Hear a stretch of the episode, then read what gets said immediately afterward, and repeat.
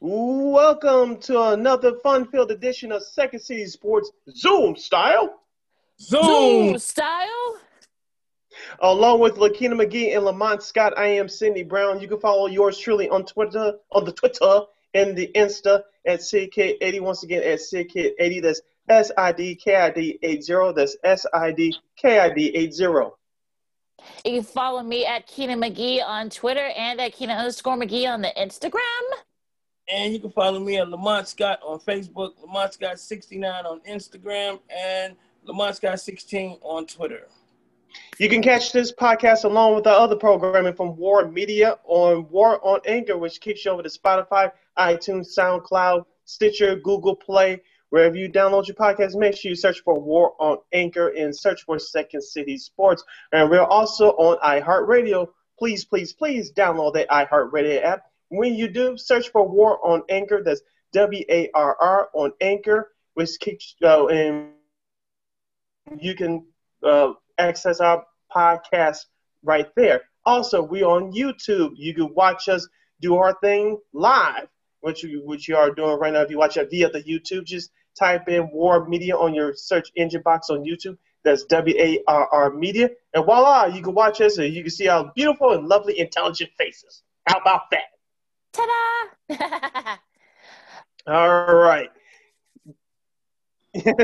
Our Bears will be taking on the Los Angeles Rams in Monday Night Football. If you want a re- preview of that, just go back and listen to our previous episode. We gave you our key breakdowns right there, and we'll give you our review on the uh, the Monday Night contest in our next episode. So check that out. But right now, we're going to review what happened on Sunday in Week Seven in the National Football League. We had the classic uh, finish to the Pittsburgh Tennessee game. The Tampa Bay Buccaneers dominated on the road against the Oakland Raiders. It was a classic finish between the Seattle Seahawks and the Arizona Cardinals. And we had a couple of teams that were pretty disappointing yesterday. So I'll start with you, Lakina. Uh, what, were, uh, what were your takeaways from Week Seven's action in the National Football League?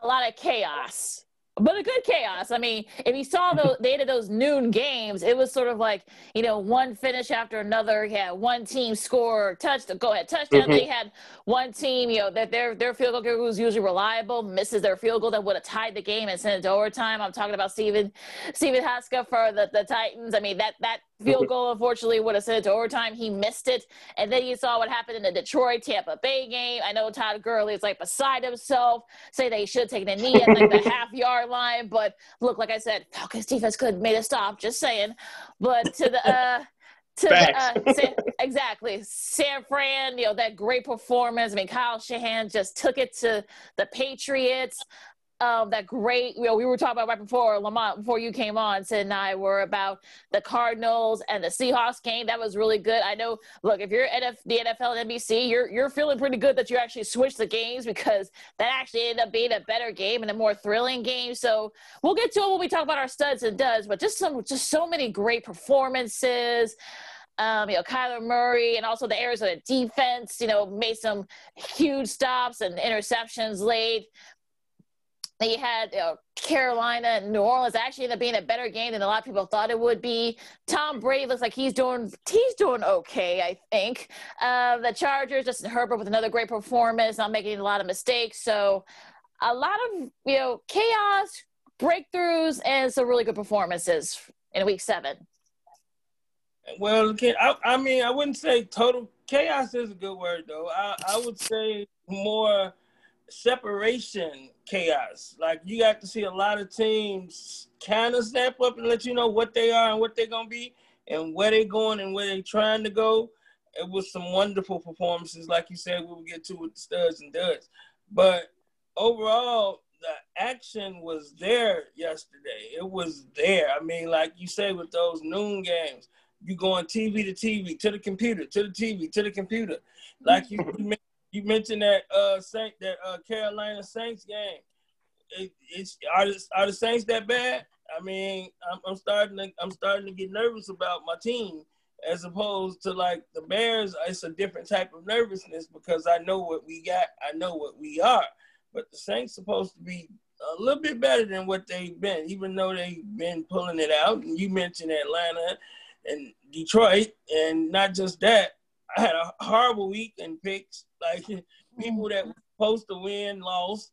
You know, it was a, a, a, that, a couple of injuries that, that that you know I'm quite sure we'll get into before the show over. But overall, chaos, that's a kind of good word, but separation, separational chaos. That, I think that's the new term we'll start using. So a few teams just shows you who they're to be and what they're to be, I think. And a few of those rookies let you know that they're ready for prime time, especially that Joe Burrow. I, I, I've been telling people since week one, he real, he the real deal. But Justin Herbert is surprising me. I thought he was all hype for a while, but he's not. Uh, uh, let me review one of the games from Sunday's Week 7 action. That was the New Orleans and Carolina game. Of course, the Bears will play the New Orleans Saints uh, here in Soldier Field. Next week, we'll give you our preview of that in our next episode. Uh, because I watched the entire game via my computer. Mm-hmm. I noticed a couple of things. Yes, the Saints were without Michael Thomas, their star wide receiver, Lamont, but – uh, Alvin Kamara was their workhorse, and of course Drew Brees mm-hmm. is almost like Aaron Rodgers and Tom Brady in his prime. He makes wide no name wide receivers uh, uh, stars because they uh, they catch the ball. But I noticed on the flip side, the Carolina Panthers they had no running game last week uh, last week against Chicago. They didn't have a running game on Sunday, but somehow they stayed in the game. Teddy Bridgewater took advantage, advantage of a couple of uh, coverage breakdowns from the Saints. DJ Moore had a great game yesterday with two touchdowns. That Carolina defense stepped up their play, unlike the previous week against Chicago. They had a chance to win that game, and shout out to that kicker. I forget his name for the moment, but he had a chance to tie the game to tie an NFL record for the longest field goal in that game with a 65 yarder. It came up just short. Carolina had a chance to steal that game. Mm-hmm. Now, as you mentioned, Lamont, should uh, Saints fans be worried? Yes, they're they're not the team as they were uh, a year ago, but their uh, their defense is still good, but not as dominant as it was last year. There's some problems in, in New Orleans. Like I said, we'll get into them more on Friday as we preview their game against the Chicago Bears. But the Saints don't look so hot right now. We we complained about the Bears here in Chicago, and rightfully so. But if you're a Saints fan, you really have more to complain about. Yes, you do. See, I mean a lot, and all of my uh, family are Saints fans, at least 85, 90 percent, and I mean it's like they just not showing up in certain areas and in certain aspects of the game. They're not showing up, and that that was a, a big thing.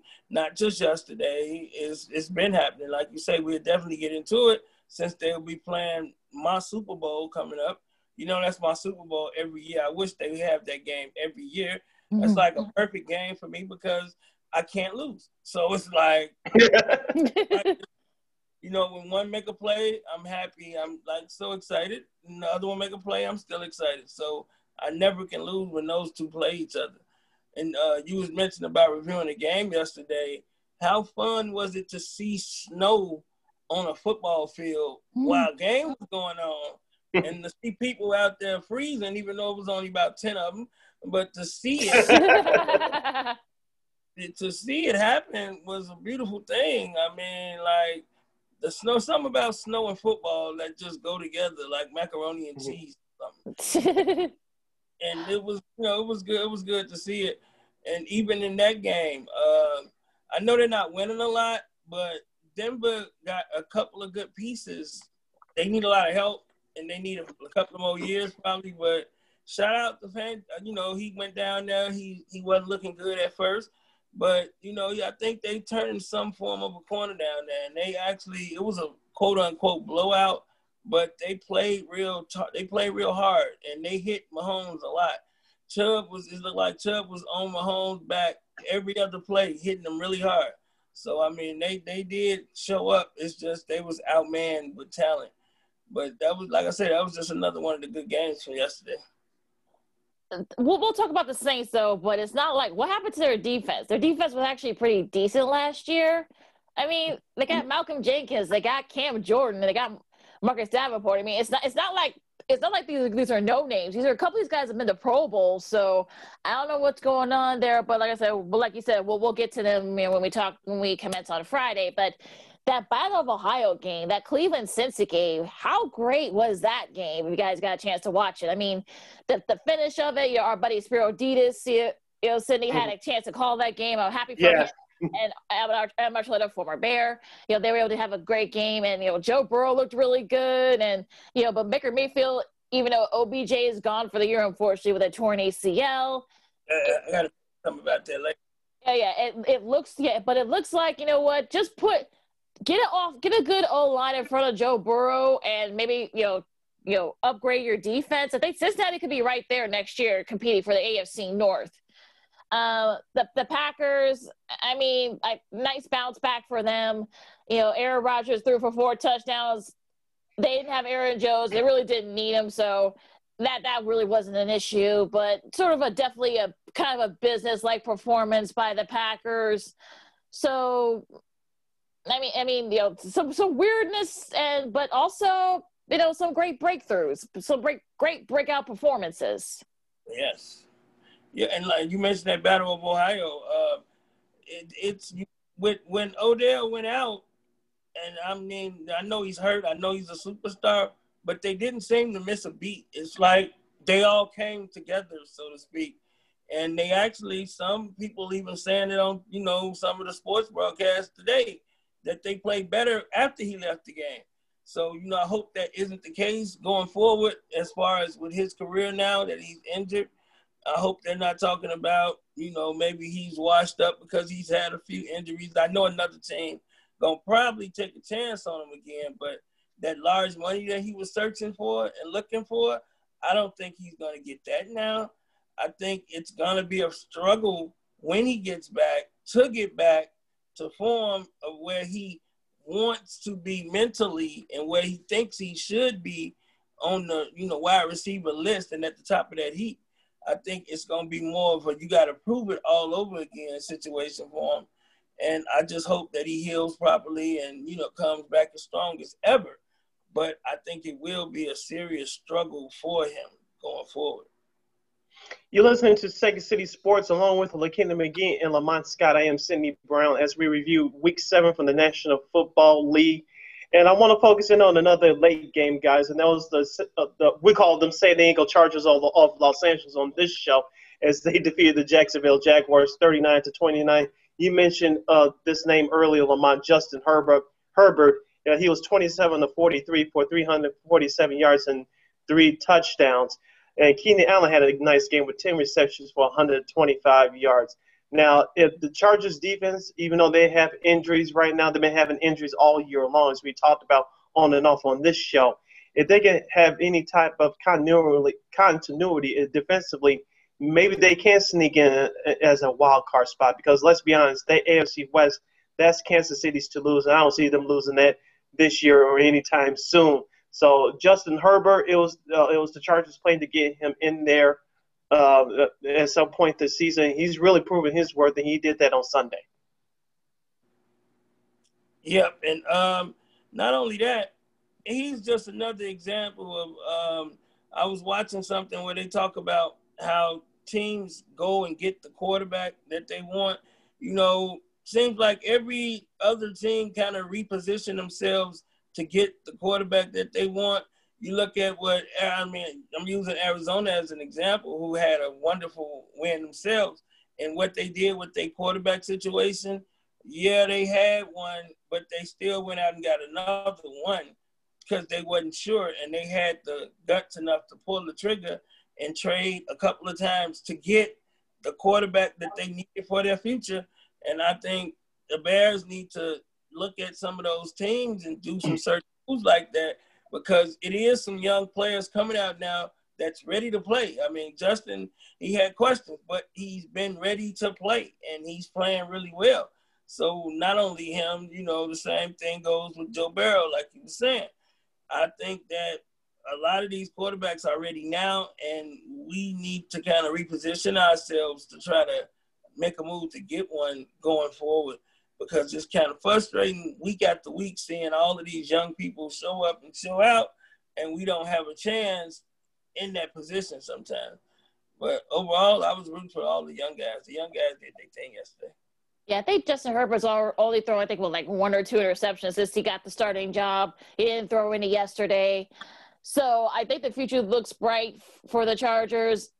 Like you said, Sid, they've had a lot of injuries on defense. They can just get some type of like defense together. They could be right there for a wild card spot. They should be 500 right now. So, I mean, that, that, I mean, there's still going to be like a log jam in the AFC wild card picture. Well, well, again, well, we'll talk about it, you know, as the weeks go on. But I think it's going to come down to those type of little mistakes and those sort of tiebreakers. Again, I know it'll get confusing, but you know, but again, we'll, we'll cross that bridge when we get to it. But Buffalo, I know Buffalo fans are, are kind of like freaking out because they didn't like blow out the blow out the Jets, but you know what?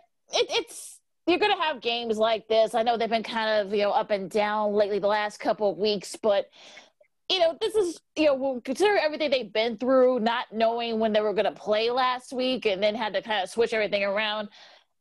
Look, I mean, J- Josh Allen, he didn't, he hasn't made mistakes, so it, it's, it's fine. He didn't have a fumble early on, but they were able to bounce back from that.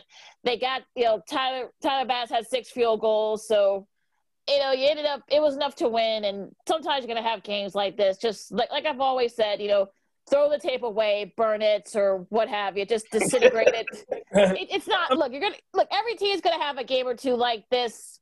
It, it's fine. I'm not. I'm not worried about it. Another Bills fan shouldn't be worried about it either. But even even with that Bills, I mean, even with that Bills game, when you play playing a team that you're so familiar with, like the Jets, it's it's expected to be just dirty and sloppy and like some people around here even say I'd rather win ugly than lose at all. So they're different with that. But the one that surprised me and upset well it didn't upset me, but it surprised me that Dallas game. What where are the Cowboys? I mean, like where are the Cowboys? Those guys on the field can't be Cowboys. They like little little chaps. So I mean, I don't know what you would call them, but they're not Cowboys. And I, I mean, I'm not sure Mr. McCarthy is gonna last two years. I don't know if if they're gonna stick around for him and that coaching staff losing like this. They saying that he lost the locker room pretty much. And I don't know. I mean, that was embarrassing. They shouldn't be losing like that to Washington, not Dallas. That not with all the talent that they have, and half of the team that Washington running out there uh, pieces that put together shout out to I think y'all can help me out with this. I think he was a former Bear that hit uh, Andy Dalton. Yeah, Jon uh, Bostic. Yep, yep, yep. That's what I thought. I, I, thought he was a former Bear linebacker, and um, yep, he not, was. Yeah, that's what I, I, thought. I remember that. Now that was not a good move or a good look. And I mean, I know he may get suspended, but things happen when you do things like that. But even with that, without that play, Washington beat up on Dallas, and I, it's a mystery why Dallas is being destroyed like they're being destroyed every week. It's like somebody knew. I almost wish they was in our crosshairs, and maybe that'd be the Bears get right game or something. But yeah, Dallas in trouble down there. I don't know if you guys watched Sports Center uh, earlier this morning. Marcus Spears, aka Mr. Swagu, was on there, and he was talking about, and he was a, a one-time member of the Cowboys back in the day. And he was talking about uh, that play, as you mentioned, Lamont, when Jon Bostic hit Andy Dalton. By the way, as of this broadcast, Bostic will not be suspended, according to ESPN's Adam Schefter. But getting back to that hit on Andy Dalton, uh, he, he said this: if it would have happened when he was playing, we all we all know as former players and, and current players, we all know if, if your quarterback is hit unjustly, it's cause it, it will be a cause for a fight. And he said he didn't see any fight in the Cowboys yesterday. I understand not doing anything stupid, but you got to stand up for your quarterback. And none of that was happening uh, on in Sunday's game. And he was really frustrated by that. Now, whether you agree with him or not, that's on you. But understood where he was coming from. You got to stick up for your quarterback. Now, looking at that hit, it wasn't a dirty hit, but still, you know, you, you had to uh, have some order and say, well, what's going on here? There's no continuity. As we mentioned in our last episode, uh, there's anonymous players going to the media saying that Mike McCarthy has lost his team. Now Mike McCarthy is saying that uh, uh, well, the, the players are not giving good effort. I'm just paraphrasing here. It seems like a divided locker room to me. It's just on the outside looking in.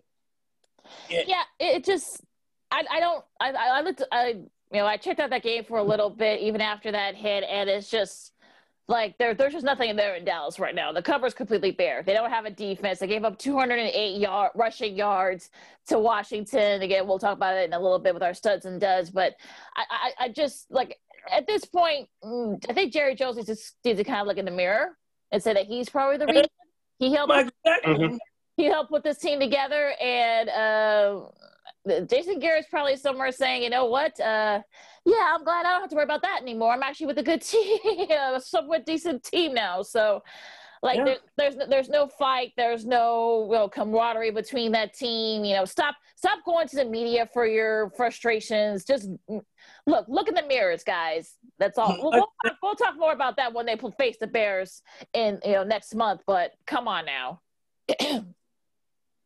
yeah, um, that, I think it's a, it got a lot to do with Jerry Jones. Like uh, like you said, that's they embarrassing right now.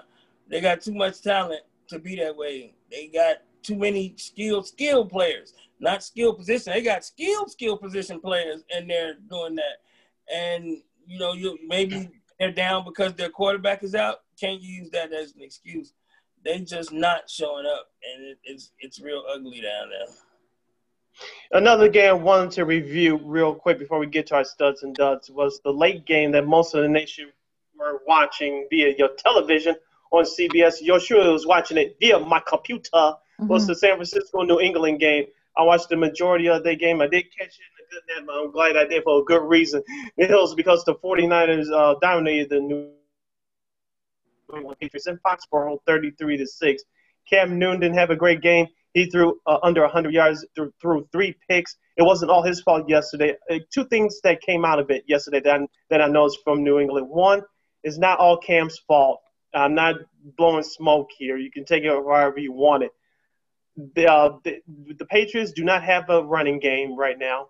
And their defense, I know they had six players that opted, opted out before the season because of COVID, but their defense, especially against the run, has been terrible all year long the two main problems is a, a, lack of a running game. You cannot depend on Cam to do everything for you. And then on the other side, on the defense, especially their run defense, it was terrible, and it's been like that all year long. I know they are two and four, and I know people expect them to turn it around, but as of right now, I don't know if that's going to happen. I, I'm, I'm, I didn't think it was going to be. I mean, I didn't think it was going to be turned around anyway. You looked at going into the season, they was getting kind of bare over there. That's why TB got up out of there, and you look at Newton, I'm just really rooting for him to have a good season mm-hmm. so he can get back in the league and get back under good graces and maybe get a second contract somewhere and get his career kind of back on track because I think he still got something left in the tank. But yeah, that team is uh, severely lacking in a few areas. It's it's yeah, it's not all Cam's fault. I mean, they they tried to stick to them in there halfway through the third quarter. He didn't do too well either. He had an interception too. So he that's not the issue. But you know they gave up oh, almost 200 rushing yards. I mean Jeff Wilson. I mean Jeff Wilson Jr. had like his best, his probably his best mm-hmm. game of mm-hmm. his career. Like there were 312 yards rushing and three touch, three rushing touchdowns. So that's a big issue. The defense, remember, Gil, remember, Stephon Gilmore still isn't there. He's still recovering from COVID. He might be back next week. So the one defensive, one decent defensive player they do have, you know, he's out right now. But they were having issues even before then. So for people who want to go on, go all over Cam and be on his case, maybe you need, need to look at the Patriots defense, which has been a consistent problem all year for them. You kind of knew they would jump on you. You kind of knew they would jump on Cam because some people look at New England as the holy grails, and, and they're not going to be quick to point at Belichick or none of them. They're going to use them as a scapegoat as much as possible until it become a glaring, obvious situation that it's not all Cam and that it's some things wrong with the team in general. You're listening to Second City Sports along with Lakina McGee and Lamont Scott. I am Sydney Brown as we review Week Seven of the National Football League. Lakina, I want to start with you as we're is now time to give our studs and duds Yay. for week seven. Uh, I know we don't give broadcaster studs, but I'm going to give it to our good friend uh, Sid Spero Dedes. I'm, you know, I'm glad that the nation was able to sort of, you know, those of us, most of the nation actually got a chance to finish the tail end of that, of that game between Cincy and Cleveland. You know, the way he called mm-hmm. that last Mayfield pass to Peoples Jones was, you know, amazing. I think he's very unappreciated at CBS, but I think people are starting to see that, yeah, you know what, this guy's pretty good. So, and that ended up being a great game. So, congrats to him, and you know, he's yeah. good. That you can give out that award. That's a new category. You can you can throw a new category out there. Announce, yeah. announce that you know. All right. Got uh, there's a few out there. Gotta, gotta give one for the broadcaster once in a while. Uh, Justin Herbert, another stud. I mean, he had a rushing touchdown, three touchdown passes. It looks like you know the Chargers might have found their quarterback after all. I look, I was very high on him when he was at Oregon. I know he, uh, the mechanics, you know, Castillo's used a little bit of improvement, but he looks good so far. And like we've been saying, I think the Chargers, if they can get it right on defense, they can be right there, you know, for one of the wild card spots in the AFC. Um, Tom Brady, a nice bounce back for him you know, I think he was not very happy that people were making fun of him because he didn't know what down it was against the Bears a couple weeks ago. Since then, he's had, I think he's thrown for like nine or 10 touchdowns total in the last two games. It, you know, not one interception. You know, Tampa looks good. And with the, the Saints, you know, kind of falling off a little bit, going down, maybe, you know, going down a notch, the Bucs could be right there for the NFC South. You know, just saying.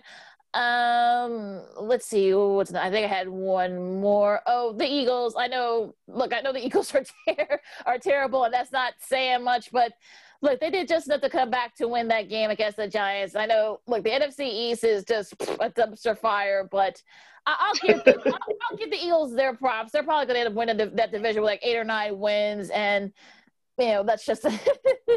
I mean, I'll give the Eagles their props. I'll, I'll, I'll be nice here. It's, it's almost the holiday season, so you got to be a little bit nice. It, yeah, it's weird that both those teams are going to face each other next week on Sunday Night Football with first place on the line with uh, under 500 records. That's good grief. Lamont, who are your studs from week seven? Uh, um, uh, one will be Baker Mayfield. Uh, he he he. It looked like if he sit down in that pocket and try to throw the ball, he can get some things accomplished. Uh, you know, I think if they get out of his head and take a little bit of the pressure off of him, he'll continue to have games like that. So he gets one. Justin Herbert definitely was getting one. He was getting another one. Um, Kyler Murray, Arizona Cardinals, the way that he went out there, showed poise, got into a shootout, had bullets, and was still having bullets at the end of the game to shoot. So he he definitely get one. And of course, DJ Met, Metcalf play, DK, I'm sorry, Metcalf's play. Did you see how fast that man ran? yes. That, that's what you call that's what you call dedication. That's what you call uh, that's what you call I'm not gonna let my team lose. That's what you want to see in a football player. Like if you got kids watching football, like that should be like a play to show them how to play every play when it comes to a situation when something goes wrong. I mean that that was a beautiful thing. My first stud, I'll piggyback off of you, Lamont. You just stole the words that I had in my mind from last night, and I was mine is uh, DK Metcalf. I'll give you guys a, uh, a little history lesson. Do you remember? I believe it was Super Bowl 27. It was between the Dallas Cowboys and the Buffalo Bills the first time in Pasadena, California. The first time they faced each other. Yep. Don Beebe. Uh, Don, yeah, Don Beebe tracked down Leon Lett, and trust me, Leon Lett would have been a bigger goal if Dallas would have lost that game because of that play. Uh, Don Beebe, if you guys watched that uh, Four Falls of Buffalo, well, it was a ESPN 30 for 30. If you guys haven't seen it, go look it up on YouTube. But uh, Don Beebe said after that game, the late owner Ralph Wilson came over to him. and said, "You showed me something today." Even though mm-hmm. the um, Buffalo got blown out in the in that game, so that was a great um, moniker that you had, Lamont. Uh, for you young kids who was watching that game or saw that on the highlight, if you're a parent, show your kids both those plays because that's a difference mm-hmm. between uh, winning and losing, and who really shows character during tough times. In the case of Don B, when their team was getting blown out, so DK Metcalf will get my first stud. My second stud would be Washington football team running back, rookie running back Antonio Gibson, uh, part of a 25-3 win over the Cowboys. He had 20 carries for 128 yards and a touchdown.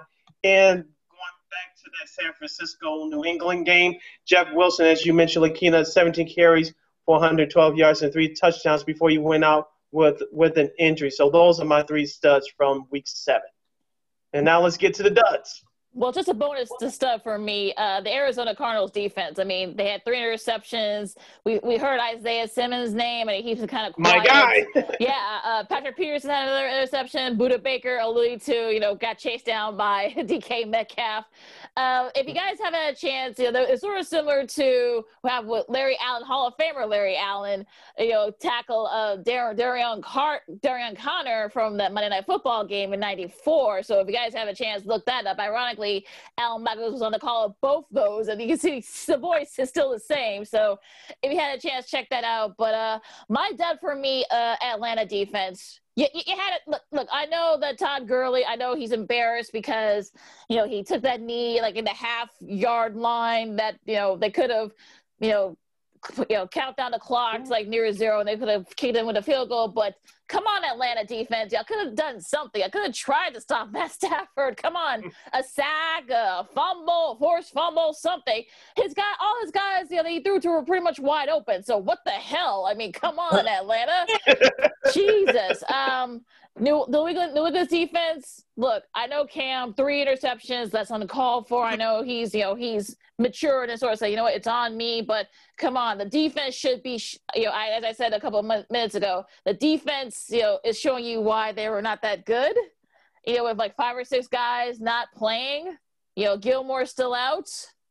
You know, you may want to look at yourselves there. You know, New England defense. Um, Stephen, Gostkowski, the, the kicker for the Titans. Kicker, kicker, kicker tryouts in Nashville tomorrow. I'm just saying. I mean, he's, he's not. Yeah, he's, yeah. I mean, look, he's not. Yeah, it's been. Yeah, it has not been. the episode trial for kickers. Just saying. Um, uh, Daniel Jones got air tackled. I mean, they ended up scoring, but oh my god! I mean, air tackle. Oh my god! I mean that that's just like oh that that's just that's embarrassing. So, but yeah, so those are my duds.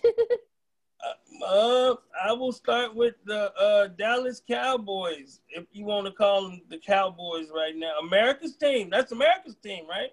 That's those guys. Allegedly. yeah, that's those guys. Yeah, no, they they definitely get one.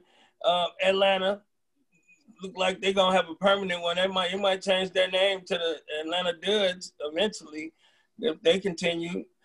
And the third, and I don't know if it's possible to give a dud a team to that wins, but uh man, I need the New Orleans Saints to play like the New Orleans Saints.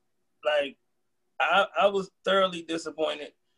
And like Lakina mentioned earlier with the defense, like they they even though shout out to Drew Brees, congratulations on setting another record, but the Saints just ain't got it right now, and that's sad, and it's and it hurts like a little bit when you look you looking at things that you know they do like second nature, and now they're not doing it on offense and defense. So they were dud for me, even though they came out on top. But yeah, that was that was a little hurting. But other than that, that was yeah. That that they, they about yeah. Mm-hmm. My okay, my three does for me. The first one, uh, Lamont, I'll piggyback off of you. The Dallas Cowboys. They did not show up yesterday. They were going through the motions. They were getting beat on both sides of the ball, even before the Andy Dalton concussion hit. Uh, they were going through the motions. So they, they, it was like they didn't want to be there. So I'll give them my first dud. My second dud, everybody uh, follow me. Uh, repeat this name. Todd Gurley. Todd even after, even after uh, the Atlanta Falcons called timeout, you know they were discussing the possibility of Detroit uh, uh, possibly uh, giving up the touchdown so they can get the ball back. Because remember, I was watching this game live via my computer. Mm-hmm. Uh, Detroit did not have a timeout remaining, so when Todd Gurley uh, received the received the handoff, uh, he had a brain fart and by the time he tried to kneel down, the ball already tipped on the goal line. So the rest counted it for a touchdown. And Atlanta um, converted on the two point conversion. I know what you say, looking about the Atlanta defense had to stop them. Yeah, that's true, but none of that would have happened if Todd Gurley didn't do what he was supposed to do. As Bill Belichick or Bill Belichick always says, it's about situational football, and the Atlanta Falcons did not have it. So I give them my, my I give Ty Gurley my second dud. My third dud is the New England Patriots. As I mentioned before, reviewing that game, their defense is horrible. Uh, we all thought it was horrible last year going down the stretch. It's even worse this year. And the way they got dominated by San Francisco, it was just embarrassing. Agree. They should begin. Yeah, they should begin some uh some uh uh criticism too, not just Cam. I know Cam is like the mm-hmm. end all be all, like you said, Lamont. But look, that defense has not. They've given up a lot of points, get up a lot of yards. So I, I just like don't see why they're not getting the critiques like Cam's getting. Just a thought, but you know, okay. Uh, yeah, bonus dud for me, the Houston Texans. I know they lost by 15, but uh, that game was much uglier than what it was. My goodness, they always, they they trip over their own two feet every time. you trying to say the Texans not ready? oh, I guess God. they got some of that cowboy artists. I don't know. yeah, maybe it's running through the state. Oh God, Lord. Okay. All right. and those are our studs and does for week seven of the NFL. Now, before we, you know, take a break, you know, let's talk a little bit about the World Series. As of this recording, the Dodgers are one game away from winning their first World Series since 1989. What what have you guys think so far of the series, and can the Dodgers take it home tomorrow night? I should say. You say 1989. 1989, the number. 88. Well, 88, 88, 88. Eh, San Fran won the next year. that that that that's a long time, and it's remember if you listen back a couple of shows ago when we had the guest on, I told you I think it's Mookie Betts' experience factor. I think that's money well spent. I think it's him that's pushing the rest of those buttons behind the scenes, telling them how to get over that hump. And I think once they get over this hump, we may be seeing the dynasty that they should have been the last five years. I think that he is what was missing to turn that into the dynasty that they spent the money to build. So I think he's the missing key, and I, I and I don't think they're gonna end it. I think it still may go the full length, but it's a good chance they could. But I would like to see it go seven because it has been entertaining and good. So I would love to see it go seven, but I, am not gonna just give them the automatic. They're gonna win that fourth game uh, Friday night. I mean, night after the day. Uh, I, I had the Dodgers in six coming into this series. I'll still stick with that. Uh, a couple of observations here. Clayton Kershaw pitched uh, well of a game in Game Four. He's 2 and 0 in the World Series now, and uh, which gives the Dodgers a, a huge lift. Uh, he had another great performance in Game Five, giving up two earned runs with two walks and six strikeouts. So he's the all-time leader in strikeouts as far as postseason play is concerned. Uh, Tyler Glasnow on the other side, who lost um, for the Tampa Bay Rays, uh, he had seven strikeouts, but then again, uh, he made some key mistakes down the stretch. Um, uh, oh, Dodgers didn't pounce on him this time like they did in Game One offensively, but he made a couple of key mistakes and he just couldn't get over that hump and the Tampa Bay offense just couldn't break through against great pitching. And that's what we say all the time in baseball. It's all about defense. It's all about uh, starting pitching, and it's about timely hitting.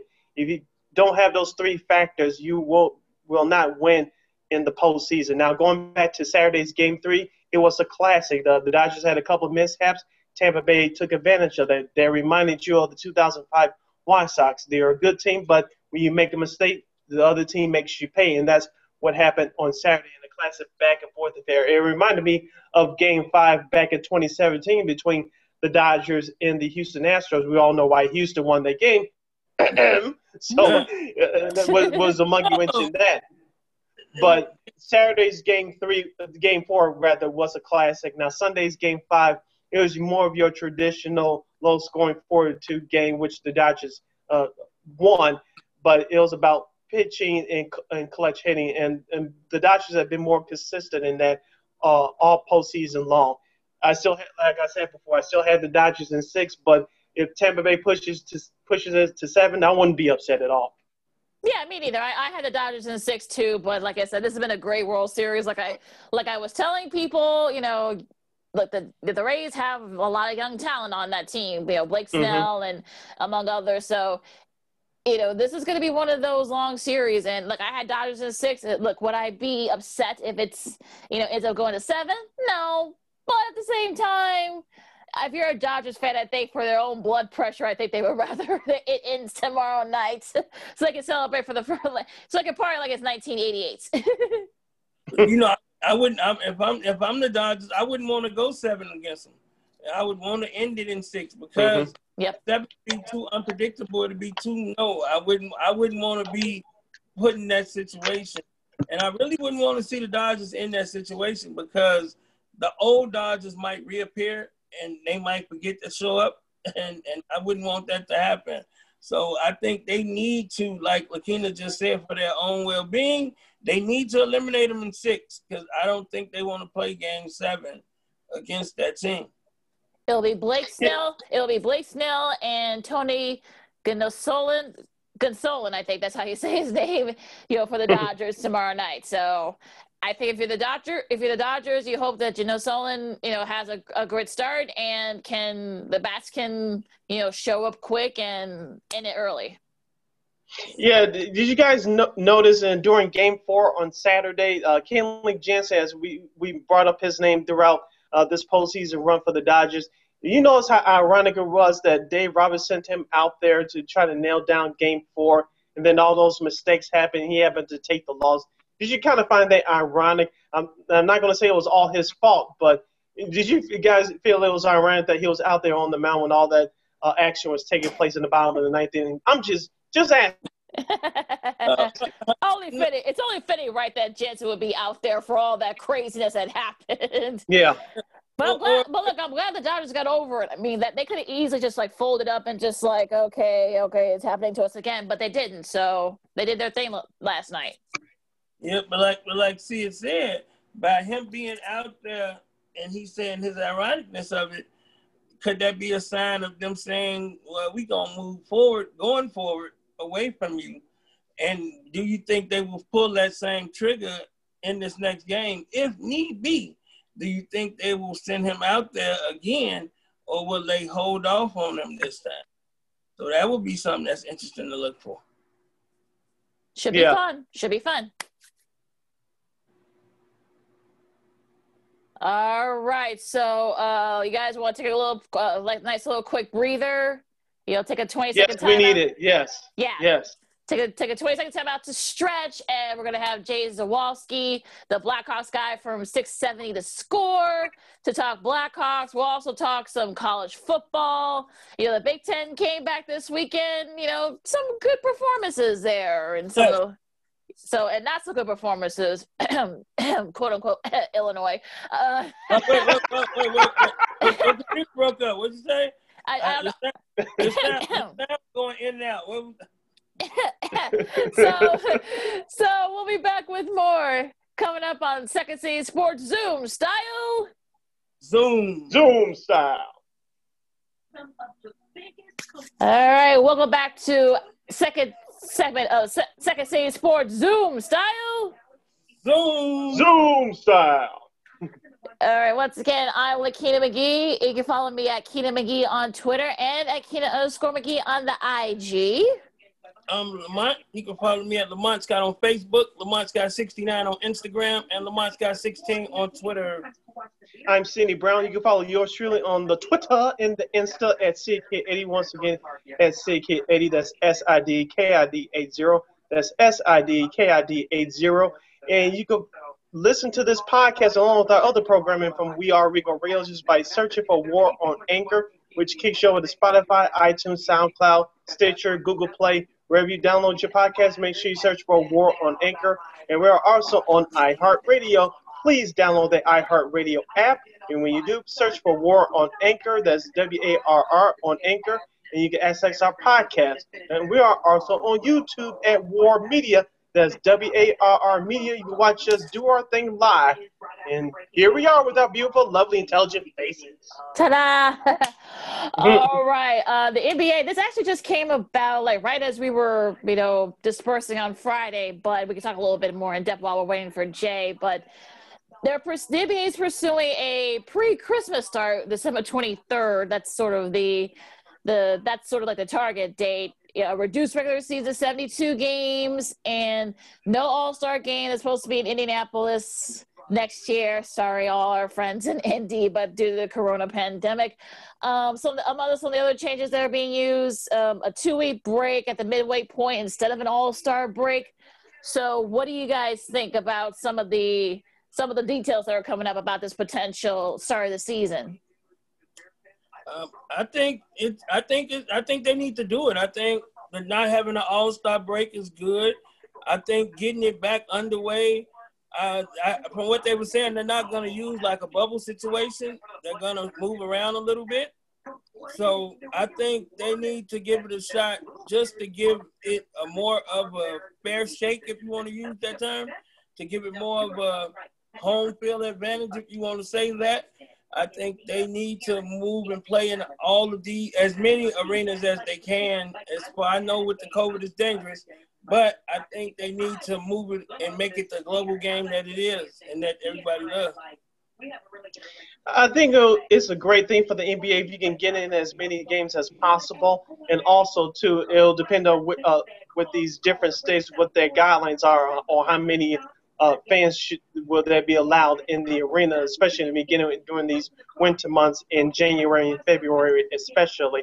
You got to have a state like Florida. You know they've been open up for business ever since this pandemic uh, started, so they can have close to full capacity. And like a state that we're broadcasting from in Illinois, you may not have any fans in the stands, or you may have very few. So it's going to depend on how many fans are allowed in, in the stands are going from by state to state. So the NBA we all know has and with all these professional sports had to recoup some revenue of some form.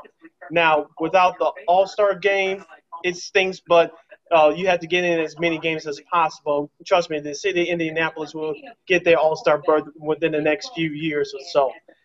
Now, uh, as far as the Olympics, and we talked about this on the show a couple of months ago, you guys.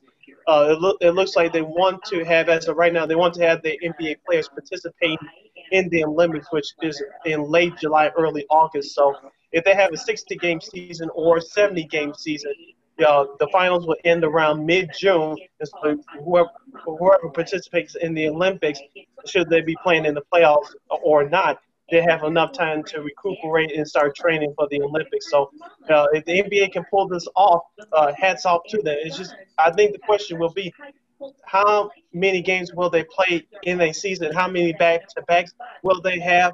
Because you don't want to end up like a situation like you did in 1999, coming off a lockout. You had a 50 game schedule trying to play in so many days. You had a one set of three games uh, in a row, back to back to back. And uh, you definitely do not want to go through that again.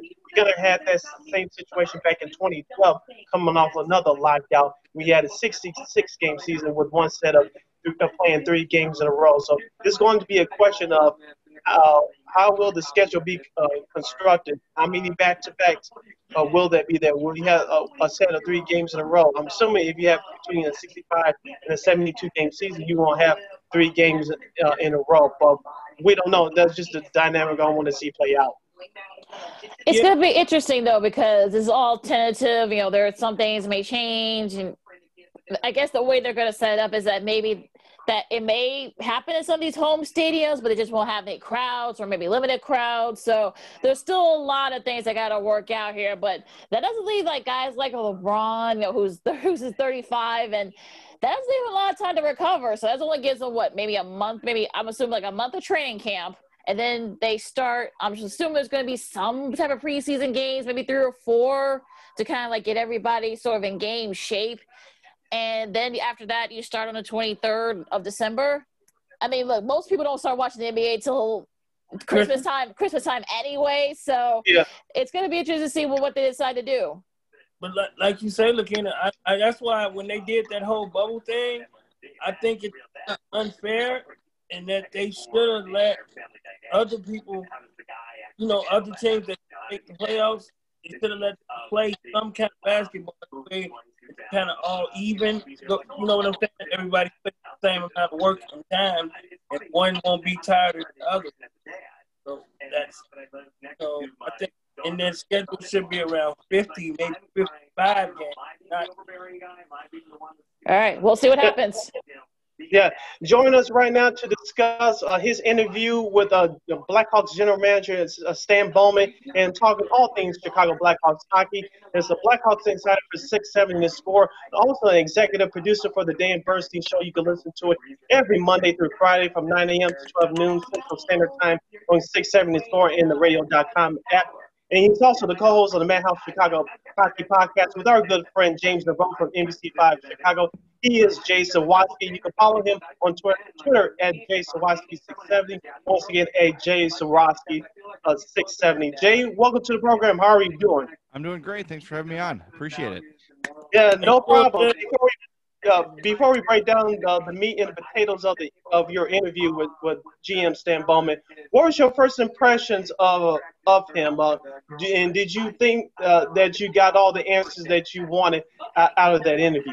Well, I think anytime you cover a sport for as long as I have, as soon as you finish an interview like that, you think of the 15 things you forgot to ask.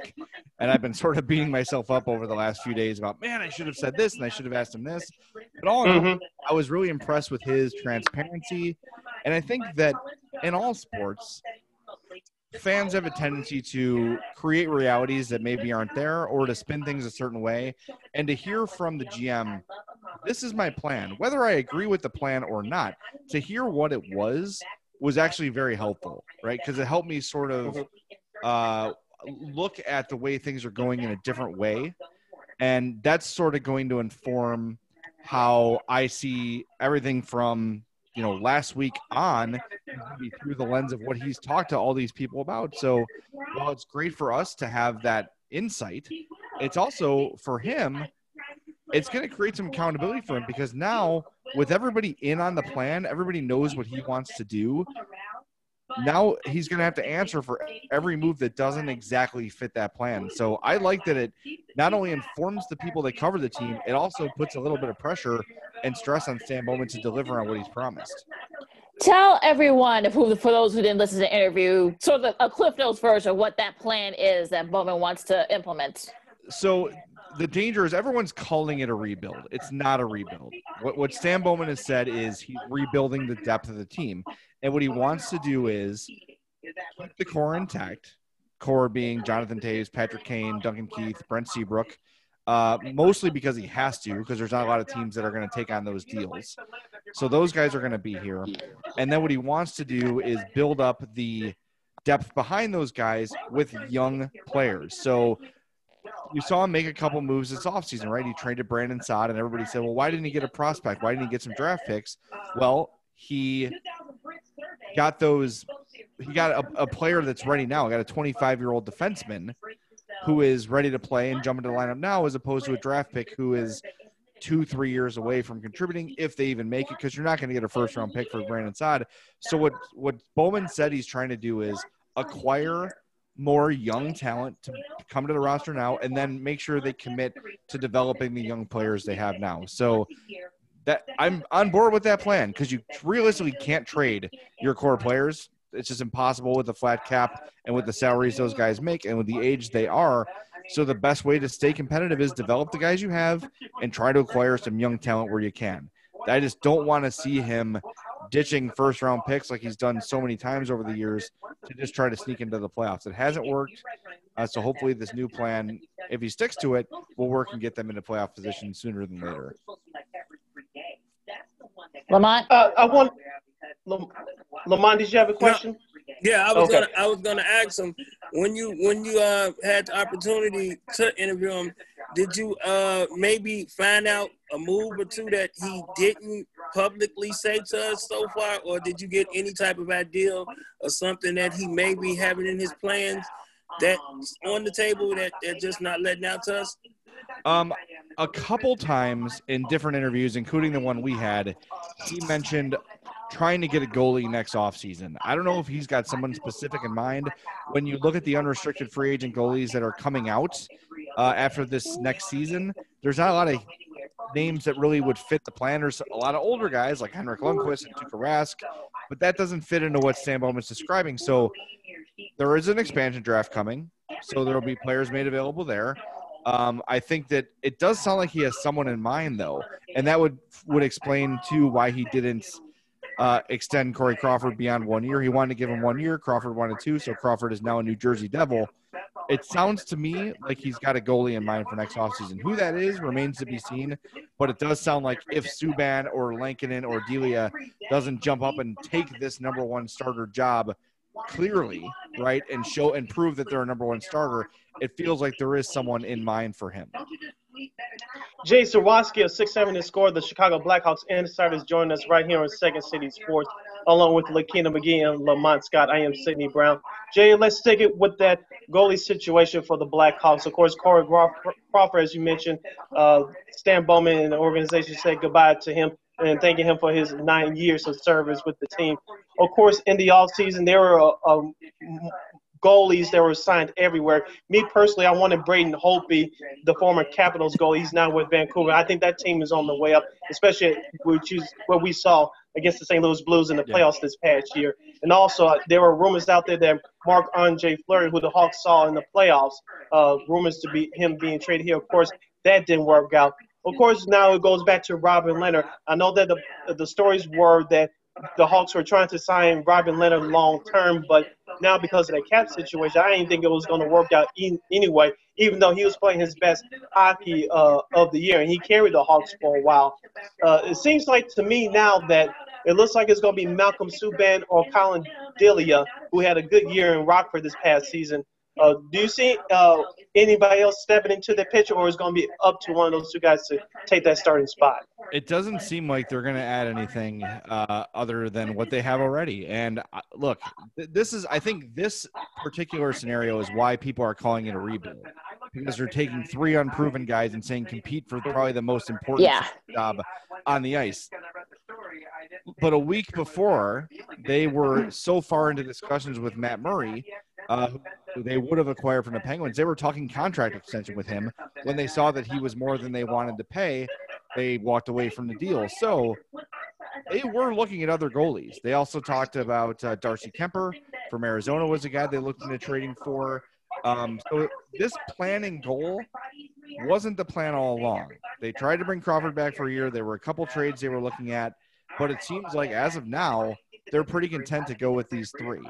Um, I'm not as content with that because I feel like, well, look, if you're not going to rebuild, if you're not going to let every NHL ready kid you have play, like Ian Mitchell, Wyatt Kalynuk, some other guys like that, if you're not going to let them play and you sign veterans like Janmark and Wallmark and uh, Zadorov, who they traded for, then you're trying to compete still.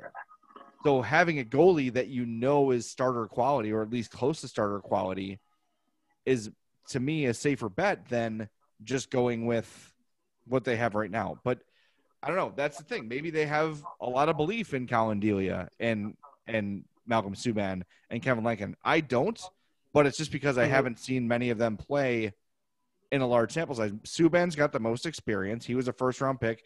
To me, if I was handicapping it, I would think he would be the favorite just because of that. But beyond that, they've all been pretty average when tested in the NHL. Kevin Lankinen hasn't had a chance at all. I find it interesting though, Jay, about what Stan said about okay, they're not going to get rid of their core four, but you know, Toews and Kane, and then you know, Duncan Keith. You know, maybe they can trade them to you know to somewhere in Canada, and maybe perhaps you know, sort of you know, be a start off there. Also, Seabrook, you're not going to be able to move that contract, so you might as well forget about that. Yeah. So, do you mm-hmm. see a scenario where they trade any sort of, you know, do they trade like the first three guys I mentioned, you know, leaving Seabrook out of it? obviously. Yeah. I, so I asked Stan Bowman specifically, how difficult would it be to move a ten and a half million dollar contract in this landscape? Right. I didn't say the names, but I said I wink and a nod. He knows what I'm talking about. and with you know the salary cap remaining flat for the next few years because of COVID, with the big salaries that Toews and Kane make, ten and a half million dollars each is nothing to sneeze at. What Bowman said is if you're going to move a contract like that, it's going to be money in, money out. Whichever team is taking them is going to want to give you that back in salary. So chances are, if you make a deal like that, you're going to have to either take back some players you don't want, aging veterans, right? And maybe you get a, a contract that's expiring in two years instead of three. So that's a benefit, right? Right. I like the Zack Smith for Anisimov trade is a good example. Um, or you have to eat half the salary, at which point are you better off just keeping those two because both of them have really good hockey left. You know, I'm I don't I don't think Brent Seabrook has good hockey left. I hope he does. Brent Seabrook is one of my favorite Blackhawks ever. And I don't want to bag on the guy. He just has aged naturally. A guy who's mm-hmm. 36 years old, who's played as much hockey as he has, and the style he has, is going to lose a step. That's natural. I don't blame him for that, but I don't expect him to be an everyday NHL player next year. Keith is a different story, but Keith, all these guys are going to have to approve a trade anywhere, and that throws in another wrench, right? Because they're going to want to go to the places they want to go, and when we look at the reality of hockey, any team that wants to take on a player like that, Keith especially, an old guy, 37 years old, that you're just gonna he's gonna be the final piece of your playoff puzzle. They don't all have the cap space to take on a player like that. So it's a matter of what are you going to have to take back and for how long to move these deals, and are you better off just keeping those guys as almost helping you develop these young players, right? Like Kirby Dach was roommates with Brent Seabrook, right? That there was a benefit to that for Kirby mm-hmm. Dach, and I know it's hard for us to look at that and say, well, he learned X, Y, Z from Brent Seabrook, but it's behavior, it's diet, it's exercise, it's routine, all those things that are tough for a young player to adapt to in what should be an 82 game season. Those are the things that these veterans can teach these guys while they're still providing quality play. And I do think three of the four names we're talking about can still provide above average NHL play. And uh, when you take that and what it would take to move those contracts, you might just be better off keeping them. Sticking with those young guys, Jay, uh, Dominik Kubalik and Kirby Dach, as you just mentioned a moment ago. But I want to focus on Alex DeBrincat, of course. Mm-hmm. Uh, all three of those guys, are going including DeBrincat, as I mentioned, that this this was their first playoff run this year. You know, uh, beating Edmonton and, and ultimately losing to Vegas in the opening round. Alex DeBrincat, uh, I, I compare him to Artemi Panarin because he has a lot of potential, and we saw him score 40 goals last year. He struggled this year, including the playoffs. I know he's a free agent in a couple of years, along with Kane and Toews. I, I don't want to panic as a fan, but if the Hawks don't turn it around, at least get back to playoff contention, uh, because as you mentioned with the salary cap situation, and now because of COVID, I'm afraid he's going to walk out the door like Panarin did, and and we're going to get nothing for him. Uh, you can tell me that I'm crazy, or you think he's going to turn around. I really well, want to see DeBrincat in a Hawks uniform well, for the majority of the yeah. year. Well, you never know with Stan Bowman, right? Which prospects are going to go. I think you're pretty safe uh, counting on Alex DeBrincat to be here for a long time. Look, we lose sight of it because he's been around so long. He's 22 years old. He came into the NHL very young, unexpectedly. Uh, a guy with his size, with his skill set. A lot of people didn't think he was going to make the NHL, but he basically forced the Hawks' hand by being one of their best players in the preseason, and he's been there ever since. Last year was a down year numbers wise, and I asked Stan Bowman about this too because Bowman always points to development as a plus of Jeremy Colliton. I said, you can say that, but your most expensive, youngest asset had his worst year last season statistically. And Sam pointed out correctly that DeBrincat's chances were there. He was generating the chances, he was getting the looks, he just wasn't converting. And he said, I hate to say he had bad luck, but he had bad luck. And there is some truth to that. I think there is some reality to that where Alex DeBrincat, if he gets the chances he got, more often than not, he'll convert on those. And I think he just had a coincidentally kind of a down year. Now, is 41 goals every year for Alex DeBrincat realistic? Probably not. But if we're talking somewhere between 30 and 35 every year, that's a guy who you're going to get probably 60, 70 points from every season. Now with Brandon Saad gone, that opens up a spot on the top line that will probably be his. So he's going to be playing with better players more often. He's going to get more power play chances as well. So I think that um, worrying about DeBrincat, uh, his production, I wouldn't worry about that at all. About his future, it's hard for me to say with Stan Bowman saying everything he's saying about adding young players, building a young core, letting our guys develop. To me, that, that is spotlighting Alex DeBrincat. They want need to make him they're you know he's got to be the K, the Kane to Kirby Dach's Toews if this is going to be another Stanley Cup contender. Whether or not either of those guys get to that level, we have to wait and see. Bowman seems to think that Dach is a year or two away from being the team's number one center, and by being an all-star type player. Uh, what we saw from him in the playoffs hints towards that because he was probably the best and most consistent Hawk throughout the series against Edmonton and even in Vegas. Kirby Dach was awesome. And you saw he was leading the team in ice time. He was playing on the power play and shorthanded. He's moving into that role probably more quickly than people thought he would. So if he can take that number one job and then sort of ease Jonathan Toews' load, that's helpful for everybody because now you don't have a Jonathan Toews who has to be counted on to do everything. What about Nylander? I mean, Nylander is one of those guys where he's sort of like Jekyll and Hyde. You don't yes. know what you're gonna get from him. So yeah. I, I, I've been cheering for him. You know, Sid knows this. But uh, where do you think he fits? Where do you think he fits in? Uh, in the top six or the top line? I think Alex Nylander fits in where he decides he wants to fit. And and one thing that James Neveau and I have talked about since his acquisition was you look at Alex Nylander as a guy with all the skills you'd ever ask for. He's got the size, he's got the speed, he's got the hands, he's got the yep. playmaking ability. Everything's there for him except the mental part of the game. There are moments where he makes dumb, uh, reckless, uh, or lazy plays and when I sort of said that to Stan Bowman on the same token of like, look, you're you talk about Colliton developing. What about Alex Nylander? He said the same thing. Like Alex needs to put himself in better situations to succeed. He can't be trying to make the perfect play every time. And as soon as the mental part of the game connects with the physical part of the game for Nylander, he's going to be a really good player. If it happens, it has to happen. The hardest thing to teach a guy is IQ, right? Like mm-hmm. if you, I can teach you know, an NFL quarterback is a good is a good example. You can have a guy with a great arm and great legs, but if he can't read a defense, Mitch Trubisky, the tools are useless, right? Like you look at mm-hmm. Mitch, and he's a he's a he looks like a prototype. He's got the size, he's athletic, he's got a cannon for an arm, but if you can't read a defense, you're useless, right? The Alex to me is sort of the hockey equivalent of Mitch Trubisky, where all the tools are there, but does he have the mental approach to the game to get his game to that next level. That's what remains to be seen from Alex Nylander. And look, I know there was a huge spotlight on him last year, and I'm guilty of this too, of looking at him maybe a little bit unfairly because of the trade, because of the Jokiharju trade. But he's 22 also, and last year was his first real chance to become an everyday NHL player. And there were so many moments where everyone was frustrated with him. But when you look at the stat sheet, he didn't have a bad year. You know, I'm pulling it up here. I don't have it on top of my head, of course. I should. What kind of a broadcaster am I, right? But you know, he had he had 26 points in 65 games. That's not great, but for 22, that's okay. You know, and if he can be better, you know, instead of being bad 50% of the time, he's only bad 25% of the time that's a big boost for me. That's a big jump. So I've not given up on him. I just think that what's encouraging to me is that Stan Bowman and the Blackhawks are seeing the same thing from him that we all are watching the games.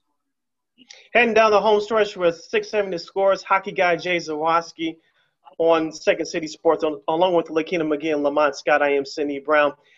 Jay, uh, going back to that um, Madhouse Chicago Hockey Podcast uh, interview with Stan Bowman, you and James were discussing uh, – about Stan Bowman. Looks like he's going, he's, he's allowed to do what he wants to do. And now with ex-president John McDonough uh, no longer in the organization, uh, my assumption was that he was starting to interfere in Bowman's business, and we always, uh, as fans and as experts, have given the Hawks credit for putting hiring the proper people for the proper positions, and without interfering in other people's jobs. Right. Am I correct on that assumption, or you can just tell me that I'm crazy? Um, well, the Hawks keep everything so tight that it's hard to truly get a a, a, truly accurate answer of how involved John McDonough was. What I've heard Stan Bowman say was that he was always there, sort of asking questions like, "Okay, you want to make this trade? Why? How does this make us better?" And I think when you have your boss over your shoulder, even if the boss's intentions are good, it makes you mm-hmm. second guess what you're going to do, and you say, "Okay, if I bring this move to John, what's he going to say? Is he going to be happy with this?" As opposed to just doing what you think is right for the hockey team. Stan Bowman's a hockey guy. John McDonough is not. That's a fact.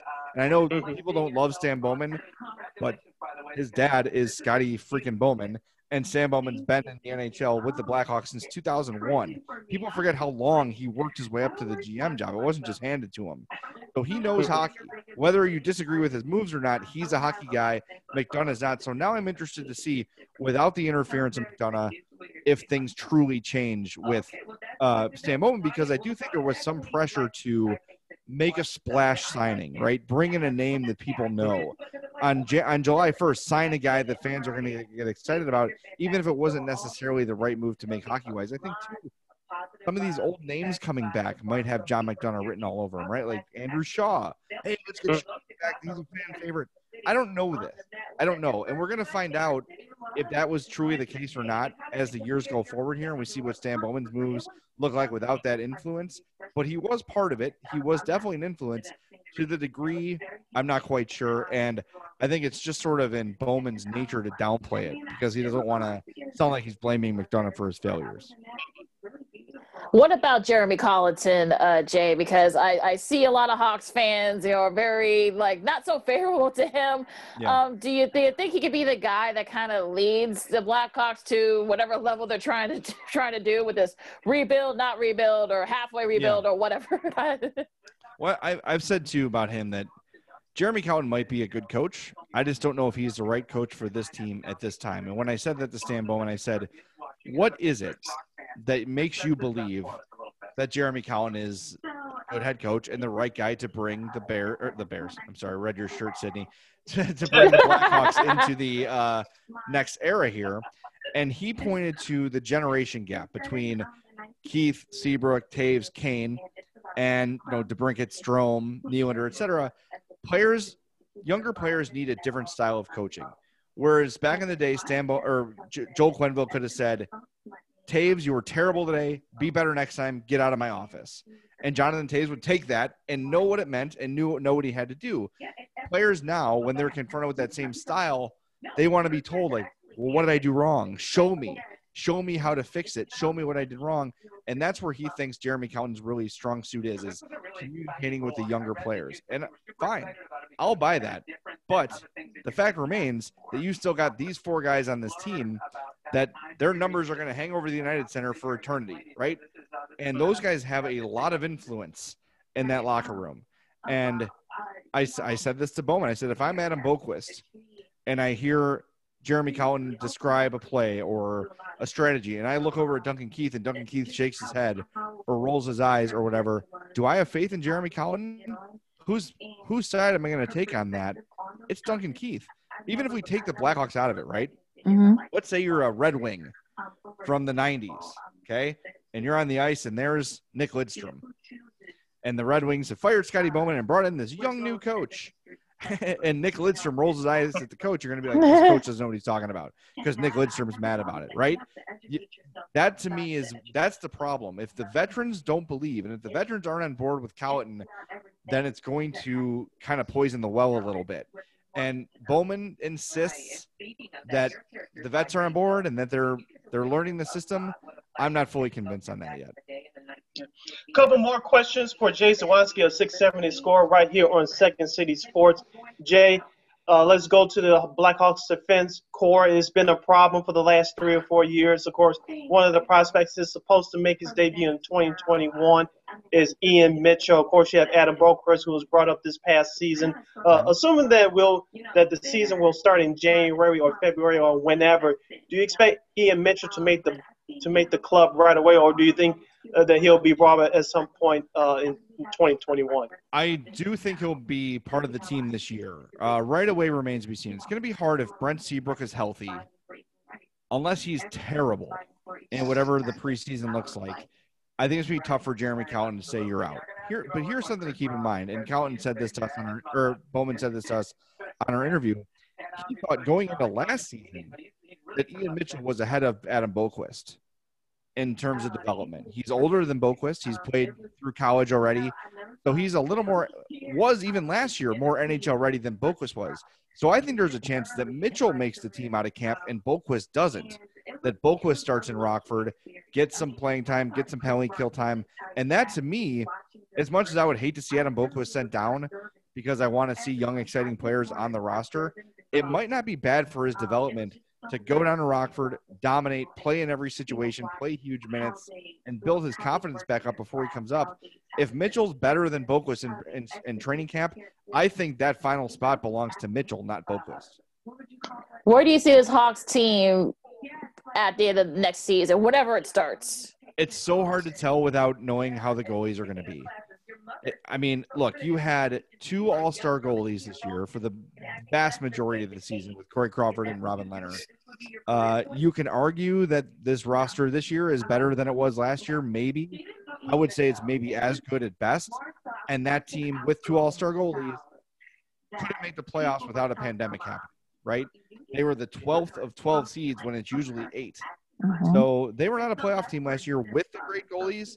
For me to bring myself to they're going to be a playoff team now with Malcolm Subban or Delia or Lankin and whoever it is, that's a really hard map for me to draw. Now, a bounce back season from DeBrincat, okay. Growth from Kirby Dach, okay. Growth from Nylander, sure. Um, you know, Dylan Strome coming back and looking like the guy from two years ago versus last year. A big jump from Boqvist, a big jump from Mitchell. Now we now we can talk a little bit, right? Another guy we haven't mentioned at all yet is Pius Suter, who they signed from Switzerland this offseason. Very similar profile to Dominik Kubalik, 25 years old, led that league in scoring. He's going to get a chance to make the team too. So if all these ifs become positives, right? If all these young players take a step, a goalie emerges as a true number one, and some of these other veteran, you know, 25, 27 year olds work out, then maybe we're talking about a playoff spot. But to me, that's a lot of ifs to project that with any confidence at this point. Last question for you, Jay. You have a new book coming out. You can add author to your title now, as Yeah. long, as, as- along with the executive producer of the Dan Bernstein Show on 670 The Score. Uh, when can people purchase it? How can they purchase it? How did this project come about? I was approached by Triumph Books about two years ago about writing this book, uh, and it took me a year to write. I finished it last December, and it's available November 10th. It's called The Big 50 The Men and Moments That Made the Chicago Blackhawks. I got one right here. I'm going to reach for it. Because this is also my mailroom you're looking at. So there's the book uh, Okay. Books. Um, so it's 50 chapters. It's more like 50 essays on just different topics throughout Blackhawks history. Uh, if you'd like a copy, like I said, it's out November 10th in your bookstore. Uh, Amazon's got it for pre-order.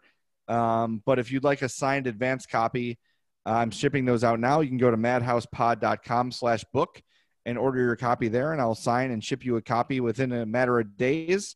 So you'll have that, you know, early next week at the latest if you order today. Um, but it's been going really well. I've sold, taking like probably 200 copies just on my own, uh, not counting Alright. what's being sold in Nice. pre-ordered and things like that. So it's going very well. Uh, people seem to like it. It's, it's a great bathroom reader, is what I've been told, because it's just you, know, you, can- you pick it up and put it down. It's not a novel, you know. It's not a story. It's just 50 individual stories about big moments and big people in Blackhawks history. I think it's a it's a must-have for any Hawks fan. All right. That was Jay Zawaski, uh, Blackhawks insider for 670 The Score, also the executive producer of the Dan Bernstein Show. You can listen to that every Monday through Friday from 9 a.m. to 12 p.m. Central Standard Time on 670 The Score and the radio.com app. Jay, thank you so much for taking your uh, your time to join us today. Keep up the great work. You're officially part of our family, and let's do this again soon. And I will purchase your book very soon. You got my word. thank you. I appreciate that, and thank you for having me. It was a good time. Very much appreciate it. Thanks, Jay. All Be right. safe. You, You too. All right, and that was Jay Zawaski, Blackhawks Insider, once again for 670 The Score. You can follow him on Twitter at Jay Zawaski670. Once again, at Jay Zawaski670. And please support him and go cop that book, as the kids would say. And listen to the podcast with him and James Neveau, another friend of ours, the friend of the show. So for all you hockey Yes. fans, definitely a must listen. Yes, the Madhouse Chicago uh, Hockey Podcast. Yep. So make sure you check that podcast out whenever you listen to your favorite podcasts, including ours. So there you There go. you go. All right, let's go back to the gridiron now. The coll- the collegiate variety. Um, the Big Ten. We'll start with the Big Ten first, since they have joined the party here. Um, did you guys get a chance to see any games? And if you did, what stood out to you? Um, I saw two. I saw the Illinois game, and, and, and I saw the Ohio State game. and um, it looked like one team ready and one team not. That's like the easiest way to put it. I mean, Illinois looked like they had a bunch of freshmen on the field, and Ohio State looked like they had a bunch of football players on the field. Um, although um, Nebraska did show up a little bit, some people, you know, a couple of different players. I mean, that's the thing about college football that I do like. You know, you get to see a breakout kid like almost every game do something. So I like that aspect of it. But uh, yeah, that's that's all I caught this weekend so far. I mean, I haven't went back to the uh, to the Big Ten Network, so but I will be going. As Lamont mentioned, Ohio State was impressive with a 52-17 win over Nebraska. I did catch some of that game. Notre Dame, uh, we, we, talked about this in our last episode on Friday. Um, they were kind of struggling along for victories. Now they're at five and zero. Oh. They dominated Pittsburgh on the on the road, 45 to three, the second biggest margin of victory for Notre Dame since 2003. I believe against Stanford. So uh, the Irish were very impressive. Uh, the Saturday night contest, uh, Minnesota and Michigan. Michigan uh, came out on fire. Minnesota, I don't know what happened to them, but uh, it seems like they were just dominated up by the, the Wolverines in their defense. And of course, the Miami Hurricanes, they barely hung on to beat Virginia 19 to 14. Uh, the offense did not show up for Miami. I don't know what was going on there. Virginia, uh, they were there, but it looks like they weren't mentally there. I know the score is uh, was closer than what it appeared, but Miami, I thought, could have performed a little bit better offensively. Sid, uh, I heard you mention that Notre Dame game. You think it was right for them to get leapfrogged by uh, Ohio State, even though Ohio State only played just one game? You think that that warrant them getting jumped over Notre Dame after that performance? Because Notre Dame did put out a decent performance themselves. Yeah, technically no, but I can understand why because the Ohio State is a better team and I think Notre Dame got penalized because, as we mentioned before, they struggled uh, through the first few weeks of the season, barely beating these teams that are supposedly better than on, paper. So I think that's why Ohio State leapfrogged over them as far as polls are concerned. But we're going to see this uh, in the next few weeks until the end of the regular season, until uh, conference play, because all, all the uh, major conferences started late. And so we're waiting for the Pac-12 to show up in a couple of weeks. So it's going to be a bigger mess there. So I'm not surprised that that happened yeah, get ready for more mess with that once they start. I mean, exactly. Oregon, look, Oregon. I know they've had a, a, outbreak, kind of a mini outbreak with COVID, but they've had to, they had to stop for like a couple of weeks, a couple of weeks back. So we'll see what they do once they get back going. Um, Michigan looked really good. I mean, look, Joe Milton. I mean, he wasn't spectacular, but he didn't make any mistakes. He didn't cause any turnovers. Remember, this is this is this is Jim Harbaugh's first like recruit. That's what so you think he found his quarterback? You think yeah, yeah. I mean, the, yeah, I think. Look, we'll see uh, you know, as the games go. But uh, like I said, he didn't make any big mistakes. You know, he didn't fumble. He didn't throw any interceptions. You know, 225 yards. You know, a touchdown. I mean, it was really the defense that kind of helped Michigan in that in that sense against Minnesota. But remember, this is actually his guy. Remember all yeah. the quarterbacks he's had, you know, he's either inherited them or they transferred. So this is actually the I think he's only a sophomore. So this is like the first guy that he actually is recruiting that's starting. So we'll see what he does. They say he's really good. I think he's like a top 10 recruit out of oh, from Florida. So we'll see what he does. But let's remember too, Minnesota lost a lot of their guys on defense last year. So I think that's glaring. Um, Illinois, I mean, I don't know what the hell happened with Illinois. I mean, you know, everybody was saying that, look, this could be a breakout year. Uh, Graham Mertz, you know, uh, get well suited him because, you know, he knows five touchdowns and, you know, comes, you know, turns out he no. now has COVID. So, again, that's sort of, that's sort of like the, the par for the course. but I think, I think, I think Illinois they still gonna have a good season. I think they they got hit in the mouth. You know how you get hit in the mouth quick in a fight and you never recover. I think that's what kind of happened to them. I don't think they're as bad as they look. Hmm. but as you mentioned, Lakina, in our last uh, episode over the weekend, uh, Wisconsin was looking for revenge because of what happened last year down in Champaign. They took their foot off the gas and they got caught with their pants down, no pun intended. So that's why you, we saw the uh, the being that they uh, gave Illinois on Friday. Now I want to go to the Indiana Penn State game. What an exciting finish, 36 to 35 in overtime. Indiana going for two for the win, and they converted on it. Yeah, he, Yeah. And he, and he made it in too. I mean, I know some people will say, wait, he, Yeah. he was down, but a part of the ball across the plane, and that's all you need. You know, it doesn't Mhm. matter where you're That was a great call and a great play. Yeah, it was a great play by the quarterback. Uh, yeah, I mean, Penn State, what what happened there? I mean, they kind of kept their foot on the gas once they came back. So I, I don't know. That there's a lot, a lot of questions there. I know a lot of people are asking for James Franklin's head. We'll see, but uh, we'll see. I mean, they, they got Ohio State next week, so we'll see what they do this week. So what they do there.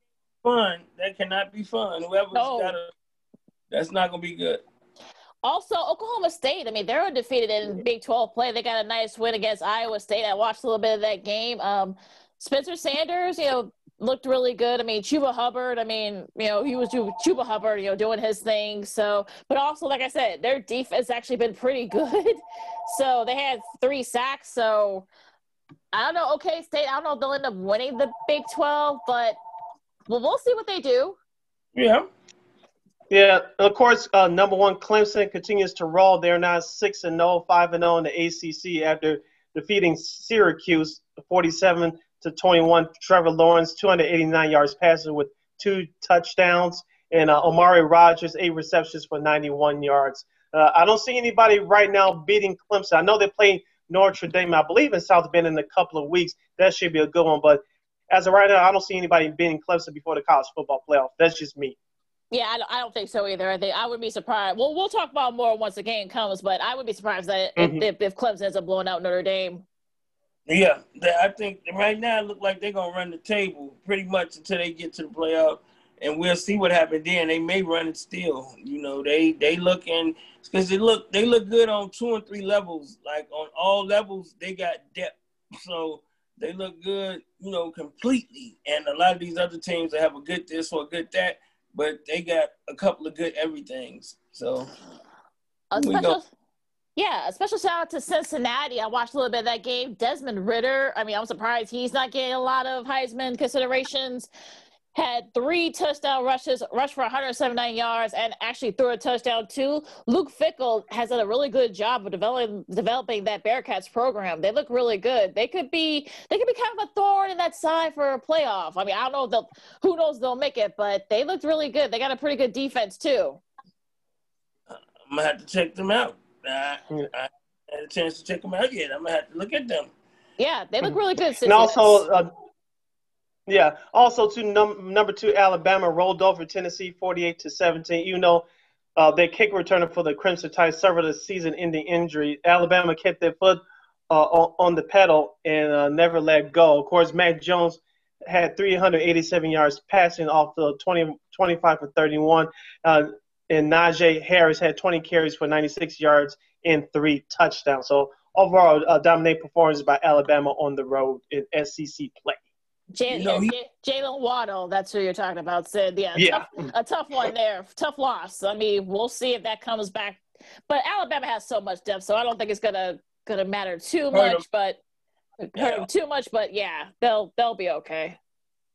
and, and um, I'm I'm liking uh, the quarterback. Like I think they took they managed to tuck him away for a couple of years, and he looked real good. Every I mean, he's looking real good. Like I think each game he gets better, and I'm I'm anxious to see as the season goes on where his name's going to end up around this Heisman talk, and will it start playing in the Heisman talk? The more Alabama wins, the more I think his name should be mentioned if he continues to throw three and four touchdowns a game. Yeah, I mean, what what else did you guys see over the weekend before before we uh, wrap up? Mm, uh, uh, you know, I had one of my uh, wonderful pay per views last night, and and The Rock is on his way as always. And Fox, you know, Fox is doing. I'm. T- I, it's funny to see Fox using a platform the way they use it. Like I've never seen wrestling portrayed like this. You know what I'm saying? Like they're actually treating it as a real sport, so to speak like with pre-game shows, post-game shows. They doing locker room interviews, and they're using real Fox reporters to do these things. So to see them doing all of that is it's real interesting. But I guess when you up a billion dollars, you you, you got to get your money's worth. But they uh they they did a real nice thing that they set up and how they bringing the rock back and they use like a family thing. So that was that was interesting last night actually.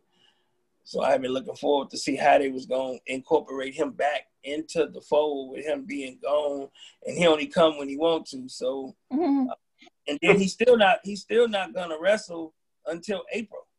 But the pre, you know what I'm saying? They, the story set up last night for him to come in April and clean house, and Ronda Rousey come back with him to do her thing also. So they literally set up everything for April last night.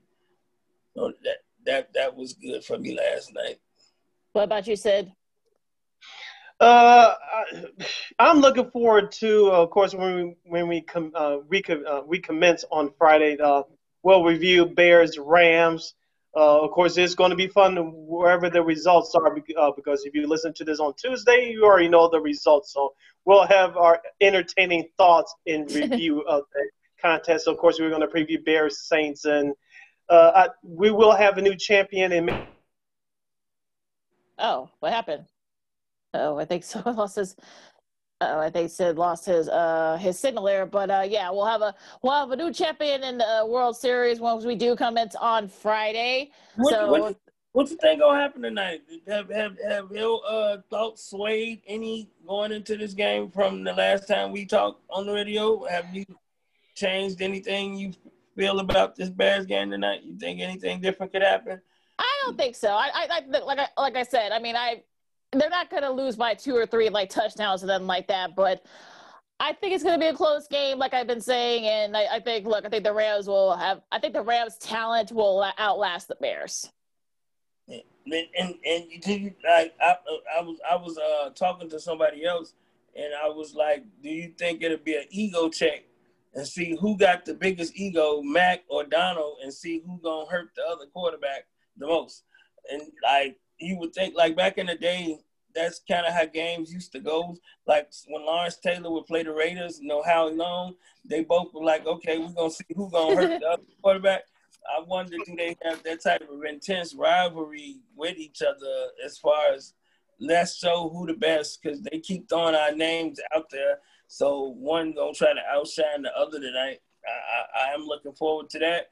And I think if Nick Foles can get around that and have a good performance, Chicago gonna give him free steak dinners for the rest of the year.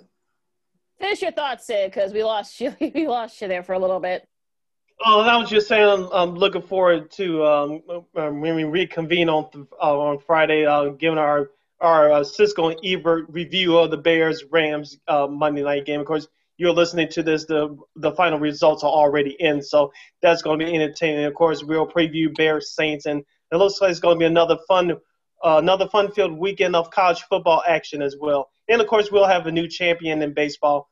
I think it's going to be the Dodgers, and Dave Roberts will finally have the monkey off his back by finally giving that World Series title to that uh, organization down in Southern California.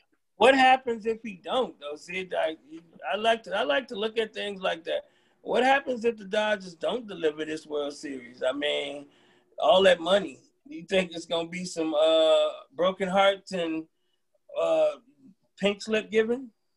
uh, it will be some broken hearts. Will it be pink slips? Uh, I don't know, but I know Dave Roberts. Should that happen, uh, the pressure is going to be turned up a little bit more. You thought it was a couple years ago when they lost to the Houston Astros in Game Seven on their home turf uh, that it would have done it, but apparently it didn't. Now, uh, with you being in control of this series, if it if they don't finish it off, it, uh, that that season's going to be just a little bit hotter, way hotter. Yeah, I mean, I wouldn't I wouldn't like mentioning so much for him. I meant like Taylor Jansen you mentioned earlier. A couple of those big name players, you know, maybe be moving in a new direction if they can't pull it off because they're gonna have to move some things around to keep Mr. Uh, Betts happy. So uh, yeah, if they don't win the title, I think that you will see some players move. Who I don't know. It won't be Mookie Betts, I promise you that. So you can see some other pieces potential being moved. I think it'll be like you mentioned, Kenley Jansen. Like I think, like you said, it was ironic earlier. I think it will be him first. If they, you know what I'm saying, I think mm-hmm. a lot of teams will still believe in him and give him a shot. Probably even on the north side. So you know, it's it's it's interesting to see if they don't pull it off. But I do say it like we said when we talked about it. If they don't win Game Six, it can get real ugly in a Game Seven against Tampa Bay. Yeah, I, yeah, I think I think the Dodgers will end up winning. I think those questions, I think all that said, everyone's saying in LA will be fine and no one will be freaking out. I think I think they will win tomorrow night. I, I think they will. I think they will find a way to win it. Now that they're they're kind of like right there on the on the cusp, and I think they want to kind of break out and yeah. they're trying to get that money off their monkey off their back. So I think they'll they'll I think they'll do it. I, th- I think they can do it. I think they can do it tomorrow night. All right, and for me, what I'm looking forward to, uh, oh, Crash Patrick Cantlay. This I think that's his ninth PGA uh, tour victory. You know, actually held off a pretty good contention there in the Zozo Championship. That's sort of like a wraparound season that they do in the PGA. So a nice win for him. You know, coming back. You know, holding off guys like Jon Rahm and Justin Thomas and guys like that. So that was a nice win for him. Uh, looking for. I can't wait till we talk again Friday, guys, because like there's some really good matchups in football and also both college and pro.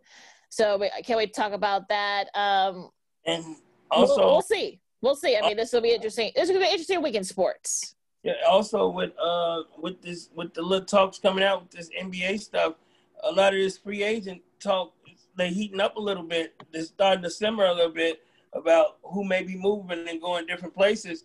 I mean, it's not going to be too many big, big blockbuster moves, but it's going to be a couple of significant moves being made. And uh, I don't know if we had a chance to talk about uh, Van Gundy them going down to New Orleans and becoming the coach down there. And if Mark Jackson's gonna still join him as his assistant, him taking the lead in that team, and you got a free agent in uh, Brandon Ingram, and will he stay and get the max contract that they say he's available to get in New Orleans? So with with Mark Jackson probably going down there with Van Gundy, you know, it's interesting to see who they're gonna keep and will Jrue Holiday get moved up out of there because they got a deep, deep team. They just was missing the right kind of a coach, and I think by bringing in Van Gundy and like I said, Mark Jackson's gonna join them. I think that's Mark Jackson's way of getting back in the league. So that that's that's what um, that's going. You know, those talks have been simmering all week, and it's free agent time to see who's gonna go where and who's going to be the new Bull Center. It's gonna be very interesting. Finally talking about some NBA again, guys. So I can't wait. On that note, you can follow me at Keenan McGee on Twitter and at Keenan underscore McGee on the Instagram. You can follow me at Lamont Scott on Facebook, Lamont Scott 69 on Instagram, and Lamont Scott 16 on Twitter. You can follow yours truly, uh, Sid Kid 80 on the Twitter and Instagram at Sid Kid 80. That's S I D K I D 80. That's S I D K I D 80. You can follow this show, Second City Sports, along with our other programming from WARR Media by simply searching for WARR on Anchor, which keeps you over to Spotify, SoundCloud, iTunes, Google Play, Stitcher, and wherever you download your podcast, make sure you search for WARR on Anchor. We are also on iHeartRadio. When you download that app, please, please, please Search for WARR on Anchor. That's W A R R on Anchor. And we also on YouTube at WARR Media. Once again, W A R R Media. You can watch our lovely faces during this podcast. Not just listen to it, but watch us as well. Voila, here we are. And we get all our previous, you know, podcasts. So if you haven't watched or listened to us yet, tell your friends, get those likes up. All and, right. And yes, like, comment, share, subscribe. Exactly. Uh, Jay Zawaski for joining us today. Um, Check him out also on 670. And also check out his book. Make sure, you know, you know, download it, you know, uh, you know, digitally, however you get it. It's a great read for hockey fans. So for the hockey player in your life, with the holidays coming up, this is a great gift to give you them. So I might want to get with y'all and see how to buy one of those for one of my friends. I'm, uh, after we get off the air, I might want that information. He a giant Blackhawks fan. He actually yeah. took my first Blackhawks game, so nice. Christmas. Nice. Cool. And also and also check out Jay Zawaski and now official friend of the show and our other friend of the show, Mr. James, James Neveau of NBC5 Chicago. I'm blanking out there because we got to get up out of here. Yeah. Uh, they co- they co-host the Madhouse Chicago Hockey Podcast. If you missed that interview with Stan Bowman that they recorded last week, it's out now. Make sure you go to Madhouse Hockey uh, uh, Chicago Podcast. Where you download your podcast, make sure you uh, download those episodes. You'll get great insight, and it was a great interview those two gentlemen conducted last week. All right, for for the guys, stay safe, everybody. Jason, we love you. Good luck on your new venture in up in Michigan. So for the guys, uh, Hey, stay warm up there, Jason. oh yeah, exactly. yep, exactly. It's near the Canadian border now. So yeah, absolutely. So for, for the guys on the kitty, guys, stay safe.